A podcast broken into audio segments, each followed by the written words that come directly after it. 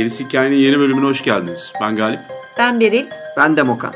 Bu hafta sizlerle William Fryer Harvey'nin Ağustos Sıcağı isimli ironik öyküsünü konuşacağız. Adımın adı Fryer, Ağustos Sıcağı diye. yani diyecek bir şey yok. Neyse çok güzel öykü. Hadi başlayalım.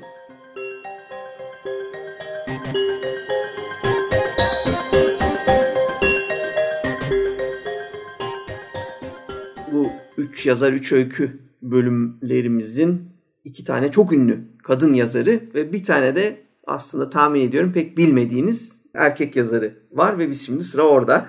W.F. Harvey'nin August Heat, Ağustos Sıcağı adlı öyküsü. Yayıncısı J.M. Dent ve oğulları bu hikayenin yayınlandığı kitabın Midnight House and Other Tales adlı seçkide 1910 yılında yayınlanıyor Ağustos Sıcağı. William Fryer Harvey 1885-1937 arasında yaşayan aslında 52 yaşında genç kaybedilmiş İngiliz bir kısa öykücü. Çok e, bilinen bir isim olmamasına rağmen bizler tarafından 1910'da Midnight House and Other Tales'ı çıkarıyor. 28'de The Beast with Five Fingers'ı çıkartıyor ki bunlar işte kısa öykü, öykü derlemeleri. Bunlar da en bilinen isimlerden bir tanesi. 33'te Moods and Tenses kitabı ve aslında kendisi ölümünden sonra posthumously ünlenen de bir e, isme dönüşüyor. 46'da yeni bir seçkide Midnight Tales'da çıkıyor. Arm of Miss Egan 52'de çıkıyor. Aynı zamanda romanları da olan bir kısa öykücü aslında. 34'te 36'da pek çok romanı çıkıyor. Hatta şeyi de belirtelim. Alfred Hitchcock'un Fatal Attractions diye 1983'te bir araya getirilmiş Elena Lore'un editörlüğünde bir araya getirilmiş kitaptaki 25 korku öyküsünden biri de August Heat oluyor.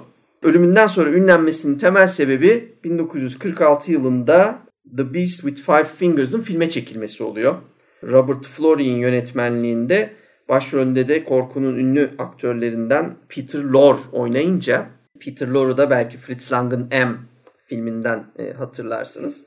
52 yaşına kadar yaşamasına rağmen gördüğüm kadarıyla bol eser verebilmiş dönemin iyi bir korku yazarı olduğunu belirtelim. Yazarlık yaparak para kazanabilmiş yine e, isimlerden bir tanesi.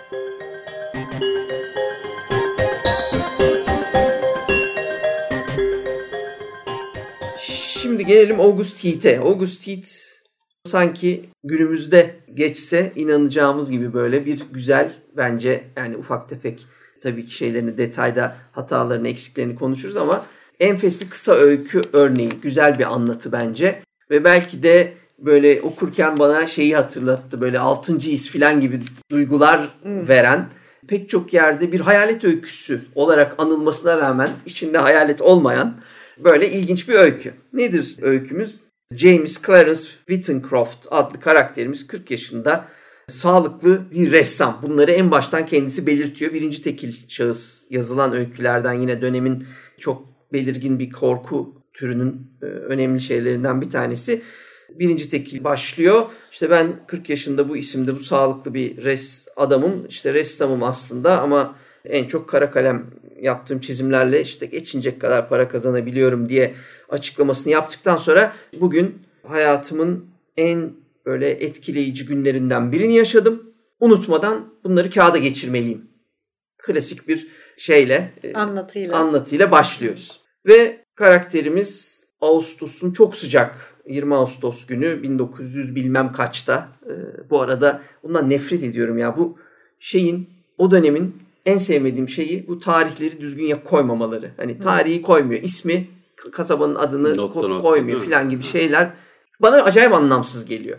Yani 20 Ağustos 1900 çizgi. Yani 1 ile 9 arasında bir gün.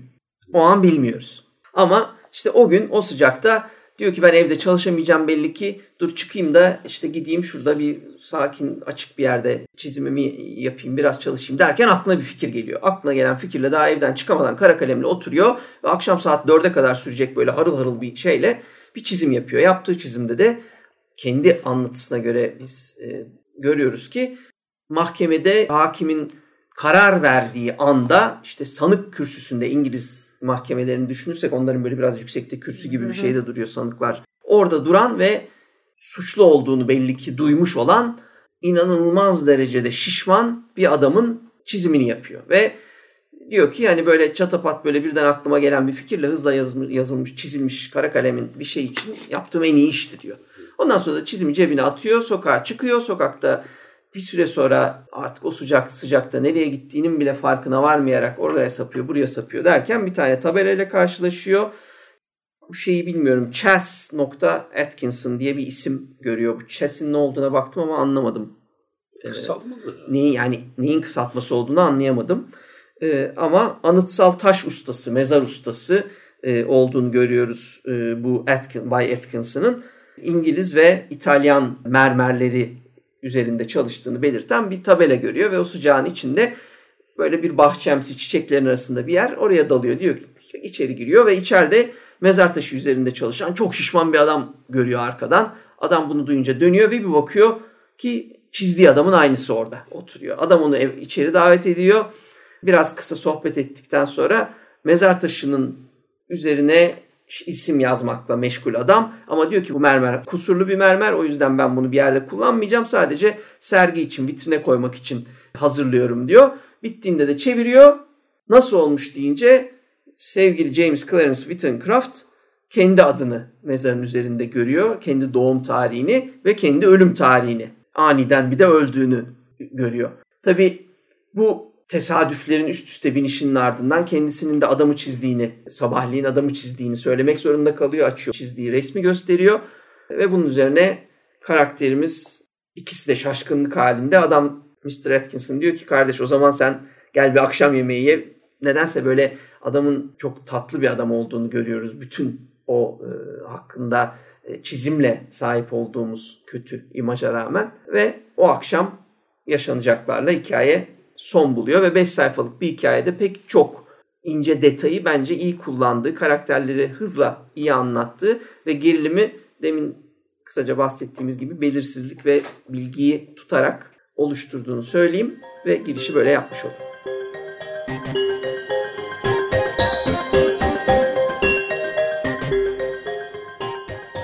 Ağustos sıcağı her ne kadar kısa yani 5 sayfalık kısa bir öyküyse de epey çarpıcı ve bu şey e, akılda kalıcı bir hikaye. Sebebine gelince tam senin söylediğin gibi girişte özellikle belirttiğin gibi bu öykü aslında modern öykü anlatıcılığının bu twist dediğimiz yani o sondaki şaşırtıcı e, detay veya sonuç meselesinin ta o zamandan yapılmış olması.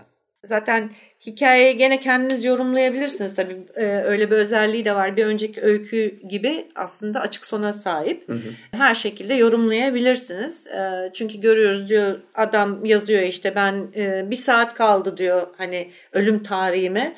Ve içeride diyor işte usta mermer için bıçağını biliyor. Orada bitiyor.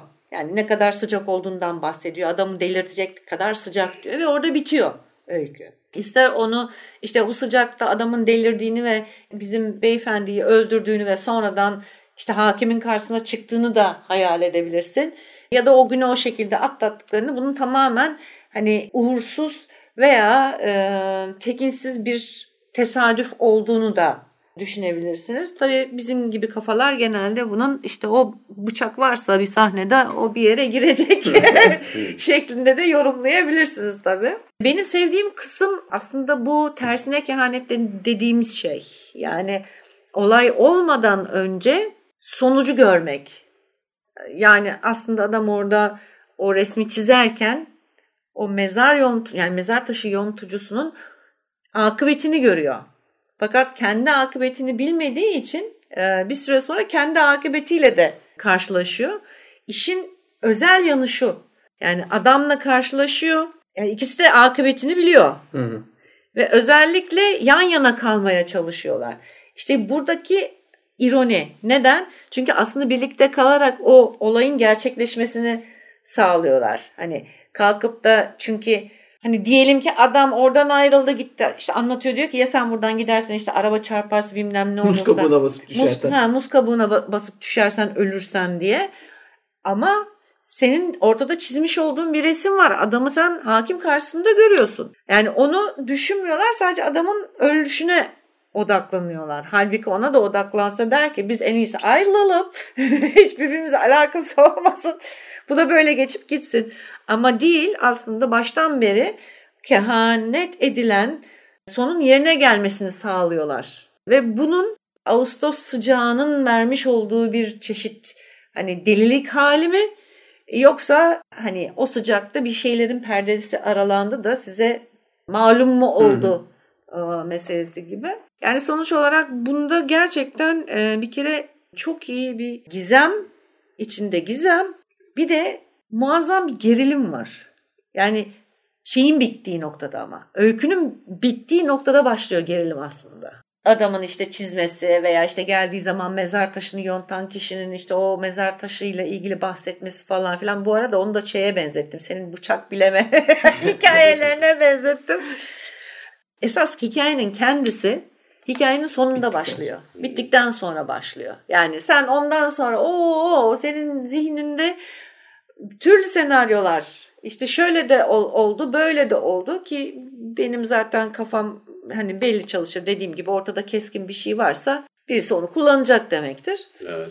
O yüzden bence erken dönem bir hikaye için modern bir takım özellikler taşıması e, onun gerçekten yapı taşlarından bir tanesi olduğunu gösteriyor öykünün. Evet.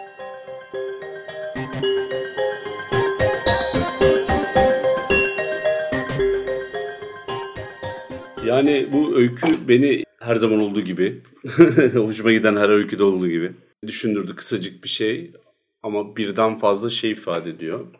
Öykünün hem kendisi yani öykü olarak, edebi olarak kendisi bir, şey, bir anlama geliyor mesela anlattığı şey itibariyle. Bir de hani varoluş itibariyle daha sonra insanları nasıl etkilediğiyle alakalı da bir yere koyabiliyorum ben bu öyküyü. Şimdi öncelikle bu öykü inanılmaz dinci, kaderci falan bir öykü ve çok yeni unsurlarla daha modern bir dille, modern e, gereçlerle anlatılsa bile hikayenin antik mistik bir tarafı var. Yani iş neredeyse bir dini, dini anlatı, bir hikmet gibi.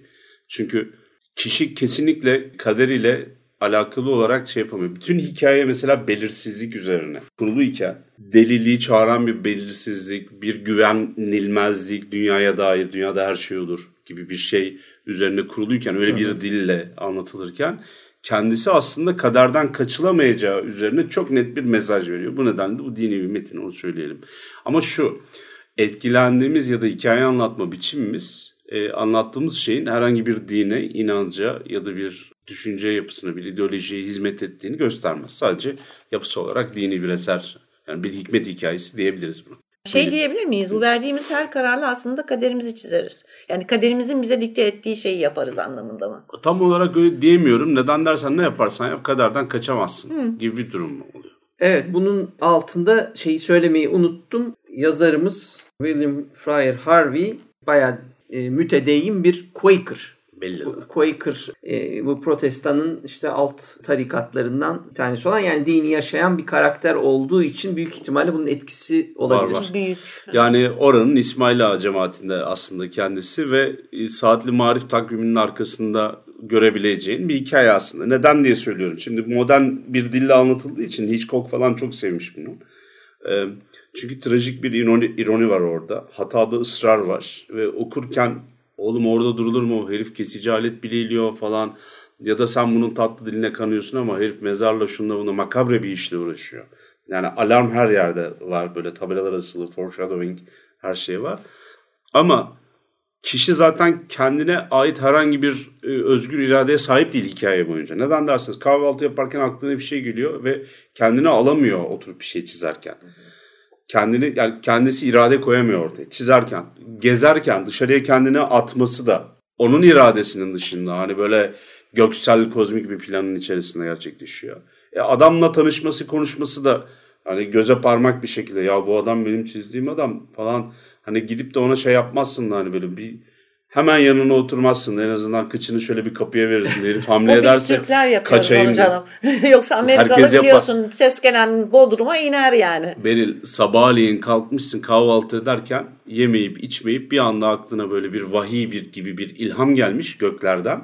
Oturup birini çizmişsin böyle bir sahne. İnsan bir huzursuz bir tuhaf olur. Yani gidip de koynuna koyun dibine dibine oturup da hacı abi sen ne yapıyorsun demezsin. Evet. Tamam mı? Öyle taşla maçla uğraşıyor kesici alet elinde çekiç var herifin. Yok yani göze göze sokmak. Adamla konuşurken de öyle. Adam da işte bilmem ne baba işte Üsküdar'ın eskilerinden ne üfler falan gibi anlatıyor. Öyle bir anlatabiliyorum değil mi? Yani Türkleştiriyorum çünkü daha rahat görebilirim resmi diye. En sonunda adam dediğinde de hani tarihi bugüne işaretli. E biz bugünü kurtarırsak şey olur sen dışarıya gitme. İşte ayağın kaysa düşse gene öleceksin falan dese. Tamam öleceğim de hiç çoktan mahkemede gördüğüm e, ya da çizdiğim şeyden uzak durmam gerekiyor. Ya da seni bir odaya kilitleyelim anahtarı da ben alayım da ben öyle gene bugünü atlatayım falan gibi bir şey. Şimdi bunların hepsi çok antik hikaye anlatıcılığında adamın biri sabahleyin evden çıkmış başına gelmedik kalmamış. En sonunda da şöyle olmuş. Hani bir önceki gün bir yanlış mı yaptı? İşte birine ters mi davrandı? Anasını babasını kötü mü konuştu? İşte hayvanına mı şey yaptı? Ya da rahibe ruh bana hacıya hocaya iyi davranmadı. Onların istediği avanta parayı vermedi mi falan gibi bir şey. Bir yere bağlanacak bir hikaye. Çünkü bu adamın bazileti bağlı. Kararları kendine ait değil. Başına da gelmedik kalmıyor. Kendisi de koşa koşa gidiyor. Zaten böyle mezar taşını gördüğün koynunda böyle rulo yapılmış adamın bir ertesi gün bir hafta sonraki halini resmettiği şeye böyle kafadan giremezsin. Yani birazcık düşünürür. Ama bir yandan da hani işte Hitchcock bunu seviyordu. Bunu okumak zevkli. Ya bu adam bir yerde uyanır herhalde diye bekliyorsun tamam mı? Senin okurun gözünün önünde gerçekleşen bir şey. Normalde Hitchcock bunu böyle hikayeyi anlatmaz. O o kadar dinci bakmaz çünkü. Yani izleyicisi de böyle değildir zaten. Bunu bugün çekilse çekecek kişiyi biz 3 bölüm falan konuştuk biliyorsunuz Kimi? arkadaşlar. Şay- M. Night Shyamalan Shyamalan. tabii ki. Tabii canım. Şeymalan hiç kaçırmaz böyle şeyleri. Bu tam bayılır. Tam onun yapacağı fi- şey film olurdu. Tamam mı? Tam imam hatiplik iş yani. Şimdi bunun yani Hitchcock mesela direkt olarak derdi ki adam bir yerde bunların ikisini bütün o şeyleri parçaları birleştiremiyor. Noktaları birleştiremez. Bir halde bir körlük sağlardı ona. Anlayamazdı. Yani adamın bıyığı vardı mesela benim çizdiğimde bıyık yoktu Evet, derdi. mantıklı bir sebep koyar. bir şey diyorsun. uydururdu araya. Burada öyle bir şey yok. Ayan beyan ortada ve gerçekten bu beyefendi kafa üstü gidiyor. Ve bu işte o gerilimde de o şapşallığı görmek aslında bizim şey yapıyor. Lan adam bile bile gitti diyorsun. Bunlar ibretlik şeyler. Bak hikayeler. şimdi mesela şey olsaydı şöyle bir şey olabilirdi. Şimdi orada bir tane ben vardı mesela adamın çizdiğinde. Bu önündeki adamda yoktur. Ha dersin ki bu yoktur falan filan. Son dakikada böyle bir yerden bir toz gelir oraya koyu, konu verir böyle ben gibi. Mesela böyle şeyler de yapabilirsin. Ya taş sekmiştir adamı öldürürken tırnaklamıştır tak yara izi. Benim çizimde yara izi vardı bunda yok der mesela. Biraz Adam sonra- canı havliyle böyle yanlışlıkla yüzünü parçalamıştır. Ha o yüzden zaten yara izi zaten ben katmışım gibi bir şey olabilir. Güzel. Hitchcock ending'i bulduk. Evet. Evet. Yani bir mevzuların dönüp dolaşıp bize hep bu havalar bozduya gelmesi bir Evet. yandan da ayrıca zevkli. Ben şeyi seviyorum. Bunlar şipşak öyküler. Gergin hikayeler. Okuması zevkli, karanlık bir dünya anlatıyorlar. O dünyadaki insanlar burada bir problem olduğunu seziyorlar. Bir yandan da çok mutlu, böyle toz pembe bir dünya, cennet bir vatan değil yani yaşanılan yerler. Ve bunlar tam bizim ucuz dergilerimizin ilk hikayeleri. Aslında tuhaf kurgunun başlangıç noktasındaki hikayelerden bir tanesi. Ben beğendim. Biliyorsunuz böyle karanlık işler hem dünya hem atmosfer karanlık olması benim için okey. Ben çok severim. Ama bir yandan da batıyor böyle hani kör göze parmak bir şekilde dinci olması, kaderden kaçılmaz falan. Kaderden kaçılmaz da kaderin üzerine de koşulmaz yani şimdi. O bize de bunu anlatma işte. Adam ne yapsa da gene de kurtulamadı falan Ha, ben bunun modern versiyonunu yapayım abi. Ama sonra değiştir lütfen. Yani Ha? ya da Yok, yok, o- sonra işte ortalarını aynı da şey değiştir. dediğim gibi işte yani bir bir fotoğraf buluyorsun. Fotoğrafta sen varsın. Bir sürü bir insan var. Bir şeyler oluyor orada falan filan. filan. Ne olduğunu anlamıyoruz ama e- öykünün sonunda o fotoğrafa yani çekildiği sahneye gidiyorsun Evet. gibi. Aslında lezzetli şeyler bunlar. Yani en azından yazarken eğlenceli olacağı kesin.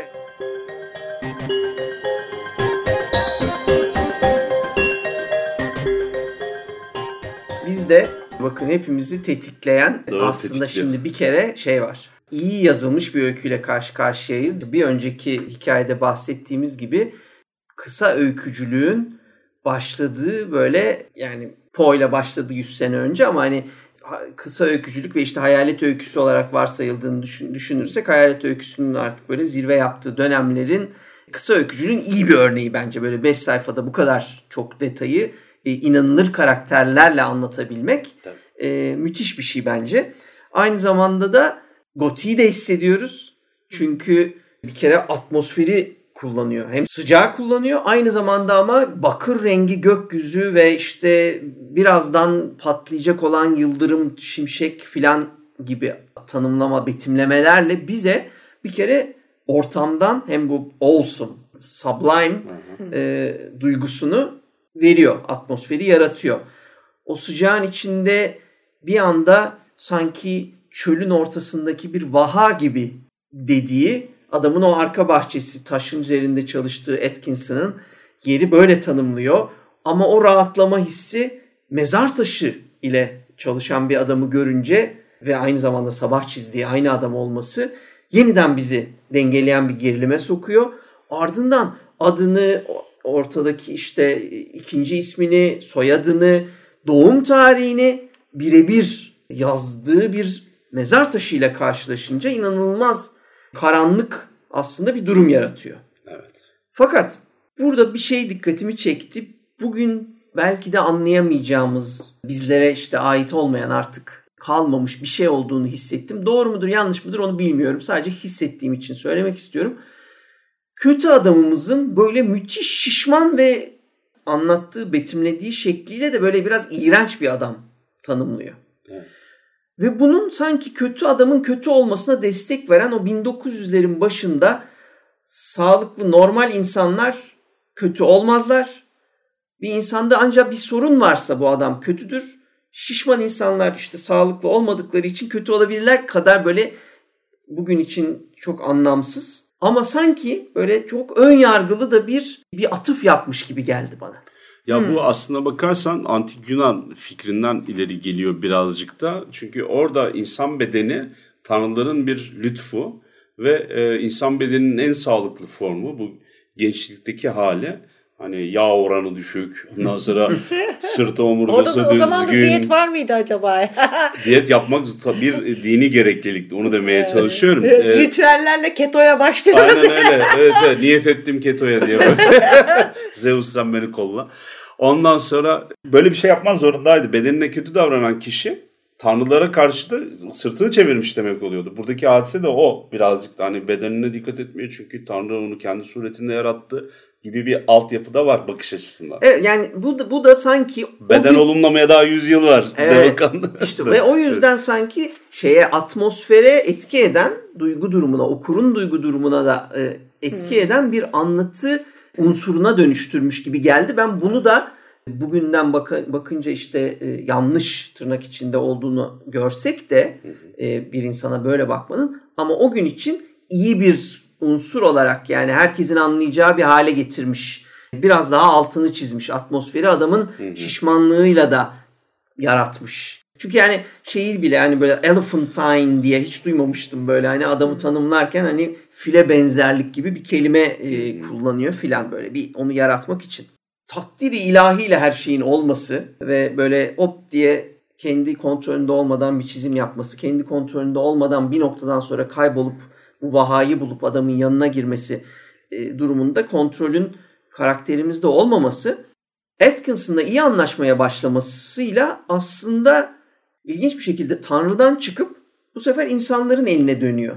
Şöyle ki demek istediğim şu ki adamla iyi anlaşmaya başladıktan sonra adam diyor ki iyi o zaman akşam yemeğine kal. E iyi anlaştığın biriyle akşam yemeğine kalmak istemesi yine aslında kendi elinde değil. Yani bu kadar büyük bir gerilim yaşanmış. Kendi adının, soyadının, ölüm, doğum ve ölüm tarihinin olduğu bir taşı görüyor. Aynı çizdiği adam bu. Karşılıklı bunu paylaşıyorlar. Ama adam diyor ki iyi neyse o zaman sen gitme. Ve adamın karısı var. Karısı iyi yemek yapıyor. Diyor ki karım yemek yaptı. Yemeğe davet ediliyor. Yemekte de kendisinin arkadaşı ve bir ressam olarak tanıtınca karısı da aa diyor buyurun işte gel beraber yemek yiyelim ondan sonra da size ben bizim Dore, Dore Bible'ımızı, Dore İncil'imizi göstermem lazım diye siz ressamsınız anlarsınız resimden deyip Gustave Dore'nin çok ünlü işte resmettiği e, 1866'da e, yayınlanan böyle 241 plakalık gravürlerle falan böyle çok ünlü bir İncil var. O İncil'e sahip bu e, aile ve sanatçıyı duyunca da diyor ki gel gel beraber kadın buna yarım saat şey gösteriyor, resim gösteriyor. Bizimki de sıkıldığını da belirtiyor aslında. Ondan sonra o sıkıntıyla dışarı çıkıyor çünkü ortamda bir gerilim yok. Hala. Havada var gerilim. Gerilim havada var. Ortamda bir gerilim yok. Hatta işte Atkinson dışarı çıkmış. işte sigara içiyor. Piposunu içiyor. Bizimki de karısından kurtulur kurtulmaz adamın o da dışarı çıkıyor. Beraber orada e, içerlerken ya bak şimdi dürüst olalım bu işi mantıklı düşünürsek diyor Atkinson. Sen diyor şimdi gidersen diyor. Hı. Bir saat ne senin adresin ne ya diyor. Bu arada da hani çat diye adresini söylüyor. Bizimki de adresini veriyor. Ama buradaki mesele adresi verip işte bir saatlik yürüme mesafesinde olduğunu söylenmesi ve o o kadar uzağa şimdi sen gidersen diyor. Hı. Arabamı çarpacak muz kabuğuna mı portakal kabuğuna mı basacaksın düşeceğim belli değil diyor. İyisi mi diyor sen gece yarısına kadar burada kal atlatalım biz onu ondan sonra evine güvenle git diyor. Ve bunların hepsi çok iyi niyetli konuşmalar. Ve bütün bu havadaki asılı gerilime rağmen nasıl oluyorsa bunlar adamın kendini o noktada artık kontrolü ele alması gerekirken kahramanımızın o noktada onun yerine oturup bunları yazmayı tercih ediyor. Ve beraberce içeri giriyorlar. Atkinson keskisini bileylerken bizimki de böyle ayağı sallanan bir masanın üzerinde birazdan Atkinson'ın o masayı o bileylediği keskiyle düzelteceğini belirttiği o masanın üstünde işte şu an okuduğumuz bu öyküyü yazıyor. Ve öykünün son cümlesinde de işte dışarıdaki gök gürültüsü sıcak bir araya geldi. Hani her şey değişse de o sıcaklık değişmiyor. Bu adamı delirtebilir gibi bir cümleyle de bitirdiğinde yine benim bayıldığım o belirsiz okuyucuya bırakılan her ne kadar göz göre göre evet bağırıyor evet bu adam bunu öldürecek. Bütün bu foreshadowing bizi sonuçta e, bu cinayete götürecek dese de ama onu söylemiyor. Söylemeyerek de e, olanakları açık bırakılan bir şekilde 5 sayfalık bu öykü yani pırıl pırıl yazılıp pırıl pırıl gelişip bütün yani işin dinci bakış açısı e, meselesi Galip'in dediği gibi doğru ama bunu ben iyi bir öykü olmasını e, engellemediğini bu, bunun düşündüğüm bir öykü çıkarmış ortaya.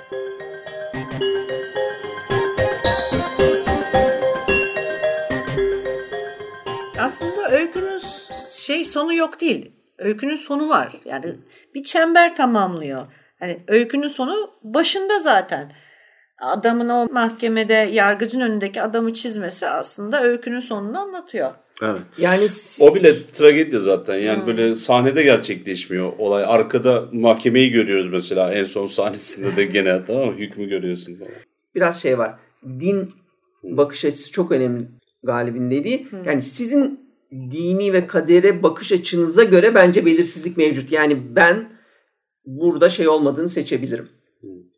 Bütün bunların foreshadowing'lerin bunların hepsinin tesadüf olduğunu ve sonunda da bu söylenenin gerçek olmayabileceğini, kaderin değiştirilebileceğini düşünmeyi seçebilirim. Okura bırakmış olduğu kısım o. Ha benim de gördüğüm bir tane ekleyeceğim şey var. Bu hikayenin ben gene antik bir hikaye olduğunu düşünüyorum. Kendi döneminin izlerini minimum taşıyor. O da ne demek? Siyah diyor, kara kalem diyor çizimler yapıyorum ve bunları da satıyorum. Şöyle böyle yani vatandaşı getir İngiltere'den Amerika'dan çıkart. Kudüs'e koy.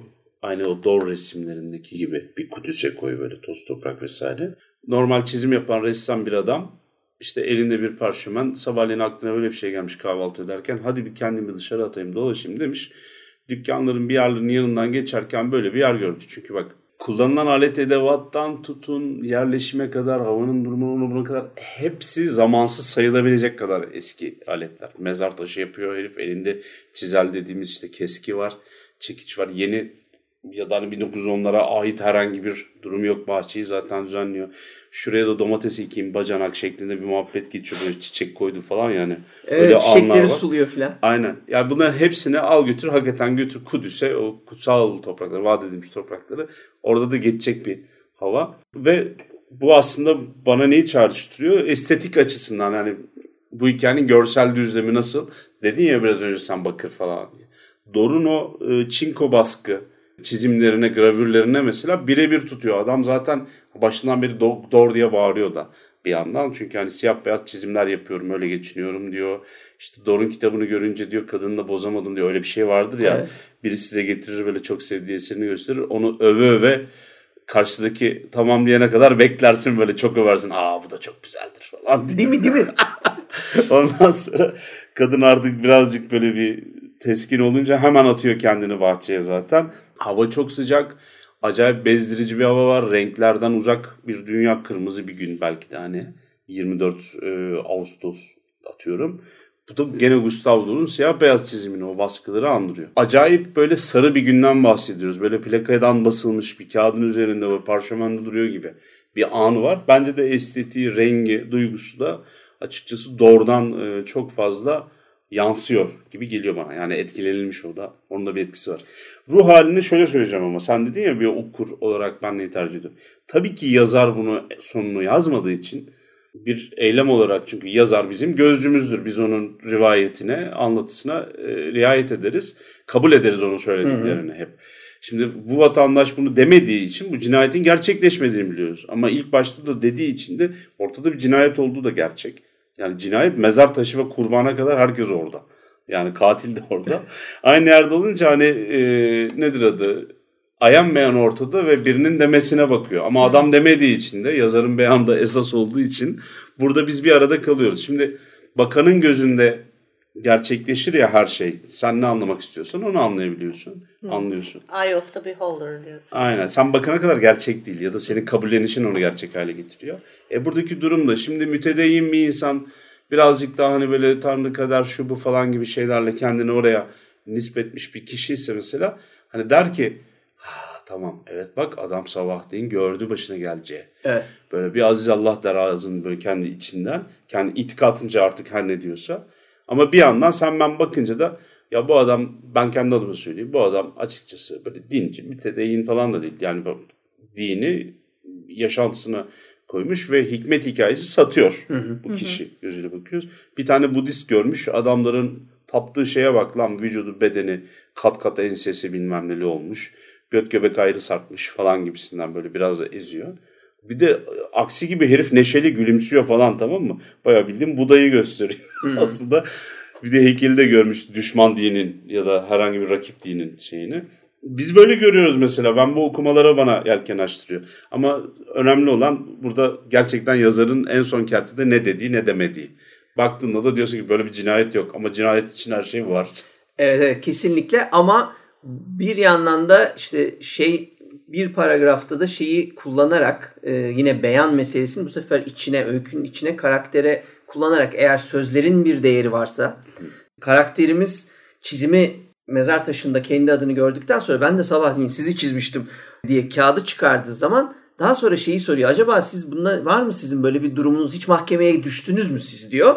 Adam da ya diyor ben diyor valla param filan yerinde işim iyi gidiyor ahlaklı da bir adamımdır ben yani hani işte tamam eğer yani geçen e, Noel'de şeylere muhafızlara verdiğim iki tane küçük hindiyi rüşvetten saymazsan e, hiç mahkemeye de düşmüşlüğüm yok bir sıkıntım da yok. O yüzden filan diyerekten yani aslında mantıklı gülümseyen neşeli bir adam beni öldürmez duygusu e, böyle bir şeyin gerçekleşmeyeceği hissini verirken finalde zaten bütün bu dini meseleleri hepsini bir kenara atsan, bunların hiç olmadığını varsaysan, o okumayı tümüyle bece yani olacak iş değil ama tümüyle kenara atsan zaten aslında ilginç bir şekilde 1910 yılında yazarımız bize cinayeti delilikle veriyor. Yani son cümlesinde bu hava adamı delirtebilirdi dediğinde keskili bir adamla olası bir cinayetin çizildiği bir resimle bir, mezar taşının aynı olduğu ortamda sıcak ve delilik diyor ve bize psikolojiyi sunuyor. Evet. Yani kendini gerçekleştiren kehanet evet. ile hissi kablel vuku arasında bir gidiş geliş var. Ama bana sor, sorarsan tabii ki şimdi yazarımızın dünyaya bakışı zaten daha bir Net. dini bir hikaye, bu kaderci bir durum. Ama bir yandan da dediğin gibi psikolojiye de bir şey açıyor. Neden? Dönemin tabirleri çünkü ilk 1912'de psikoloji evet. şey konu yani psikolojiyi bir bilim dalı olarak kabul etme. O zamana kadar doğa felsefesinin içinde konuşula gelen bir ne derler disiplin gözüyle bakılan şey. Tam o anda da o zamanın dili deli eder adamı diyor yani bu havalar diyor. Ama işte havayı veren kim diye de sana da bir ufaktan yol açabilir. Bu arada eserin içerisinde hiç e, din, Allah, kitap, İsa, şu bu falan hiç bunların hiçbiri yok yani. Tertemiz Evet, bir sa- hikaye. sadece şey var onu söyleyeyim. İyi bir Hristiyanın muhabbeti geçiyor galiba. taşın en altında bütün işte şeyler yazdıktan sonra isim, tarihler yazdıktan sonra ve aniden gidiverdi gibi bir cümlenin altında in the midst of life we are in death.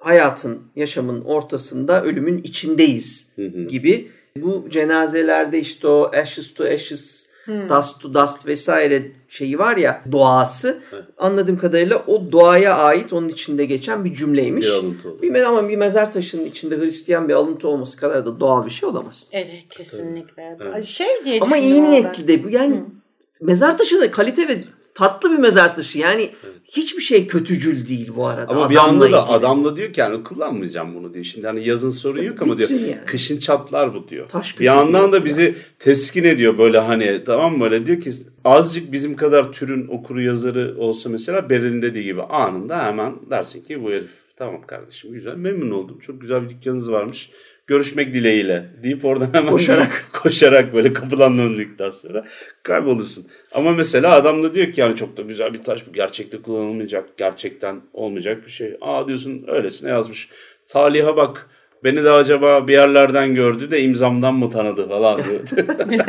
Kendi Beni de gönüllü gönüllü yani anladın mı bir yandan da Evet, yani teşne böyle yani. Şey çok önemli. Mantık sürekli mantık çabası müthiş. Yani biz işte şuraya tatil şu geçen sene şurada bulundunuz mu diye soruyor. Birbirlerini görmüş olma ihtimali için. Atıyorum çizimi yapmadan önce az önce gazete okumuş karakterimiz. Acaba o gazetede de benzer bir adam ya da bir mahkemeyle ilgili bir şey okudu da acaba o yüzden mi bu çizimi yaptı? Ya da işte adam çok mantıklı bir şekilde bir anda yani sen, bence gitme çünkü başına bunlar gelebilir. Gece yarısını geçene kadar burada beklediği acayip iyi niyetli görünen az önce besledi yani adamın karısı var evde ya- yani Evet. yemek verdiler sıcaktan kurtardı onu filan böyle acayip böyle sürekli de mantıklı hareketlerle o dini bakışa şey yapan böyle ket Ket vuran evet Hı. evet ilginç sürekli atışıyor sanki o fikirler. Evet evet gidip geliyor. Ayan beyan olsa zaten herkes dakika bir okumayı da bırakır. Evet, Yani hikmet yani hikayesi lan bu deyip hani Geçerdi. evet. Niye herkes yer bak kimi de sever hikmet hikayesi okumayı. Ya yani. ben severim. Ben bu tespitleri yapabilmek için bir çocukluk harcadım. Yani bu hikayeleri okuyarak. Bu arada te- e, mezar taşında yazı, yazan şey hani o işte alıntı da aslında adamın birdenbire hiç beklenmedik şekilde gittiğine dair ipucu veriyor. Hmm. E tabii çünkü zaten bir de en başta bize bakın yine bakın o şeyler zıttıklar adamın yaptığı öykünün iyiliği başa. Daha birinci cümlede 40 yaşındayım ve ben hiç şey burnum bile akmadı. Çok sağlıklı bir adamım Evet, diye başlıyor. Benim hasta ölmüş olma ihtimalim yok. Ham yalnız o tarih meselesinde ben yine kıl olduğum için şey yaptım ama hani 1900 bir şey işte 1990 sonra tire var. Evet. Yani bu bize 1901 ile 1909 arasında bir tarih veriyor. Evet, 1910'lar. Oysa ha, 1910 olamıyor. Hı hı 1900 var. Demek ki 1901 ya da 1909 arası. Hı hı. Fakat adam 1860 doğumlu olduğu için adamın 40 yaşında olması için aslında tarihin 1910 olması gerekiyor. Bu arada da ben böyle bir lüzumsuz bir detaya da takıldığımı söylemek istiyorum. Yani o tarihe kıl olarak. Ben, ben ne dedim ama başında? Hayır, hayır, Hikayenin bu tamamı şeyleri- güvenilmezlik Evet. üzerine, belirsizlik üzerine kurulu. Çünkü hani müpem bir yandan da süblim işte o hissi de veriyor. Çünkü bir insan olarak senin herhangi bir belir bir konuyu belirginleştirme, her şeyi tamamen anlama şansın yok demek oluyor. Hani gene gotik. işte öykünün hayalet hikayesi olarak e, geçmesinin ardında büyük ihtimalle mezar taşını gördükleri görünce karakterimizin e, böyle sırtından Ürpertiler ürpertiler kalkıp soğuk terler dökülüyor ve James Clarence Whit- Whittencroft diyor ki ya bu benim ismim ve bunun dışında yani doğum tarihini doğru yazmışsın her şeyi doğru yazmışsın onu deyince Atkinson dönüyor ya biz de geçen gün karımla bak hiç hayalet görmedim biz hiç hayalet görmedik diye bir konuşmuştuk diyor. Şimdi hayalet kelimesi bir orada geçiyor. Ve bu cümlenin üzerine Whittencroft James kardeşimiz de diyor ki kendi kendine zaten o da bir hayalet görmemişti. Hiçbirimiz bir hayalet görmemiştik fakat en azından ne dediğini anladım. Yani hikayenin içinde iki kere ghost kelimesi geçmesi dışında ve yani sonuçta ne demek istediğini anladım lafında mesela okurlar olarak yine bir açık kapı var. Yani benim ilk anladığım ha mezar taşını yazdığıma göre ve bugün öldüğünü yazdığıma göre o zaman bu adam karşındaki adam bir hayalet mi demek istiyor Evet. gibi bir düşünce mi yaratacaksınız yoksa başka bir şey mi düşüneceksiniz? Evet o size aslında kalmış. şimdi şöyle iş- şimdi sen söyleyince düşündüm de bu da olabilir. Son söyleyeceğim benim böyle pırıl pırıl bir kısa öykü olduğunu düşündüm. Derdini net bir şekilde anlatabilmiş, dili iyi kullanmış, dönemin o birinci tekil şahıs şehadet anlatısına yakışan ve öykünün başının öykünün en sonu olduğu Berlin'de bahsettiği döngüyü tamamlayan ve karakterimiz ölmeden önce biten ve karakterimiz ölmeden önce başlamış çok yaratıcı, modern anlatıya çok açık ama Galip'in belirttiği bütün noktaları da içerip aslında çok antik bir anlatının bütün özelliklerine sahip olan enfes pırıl pırıl bir öykü olduğunu söylemiş olayım. Evet, 3 yazar 3 öyküyü incelemeye başladığımız ve William Fryer Harvey'in Ağustos sıcağı August Heat öyküsünü konuştuğumuz bu bölümün sonuna geldik. Bizleri dinlediğiniz için teşekkür ederiz. Görüşmek üzere. Görüşürüz. Görüşürüz.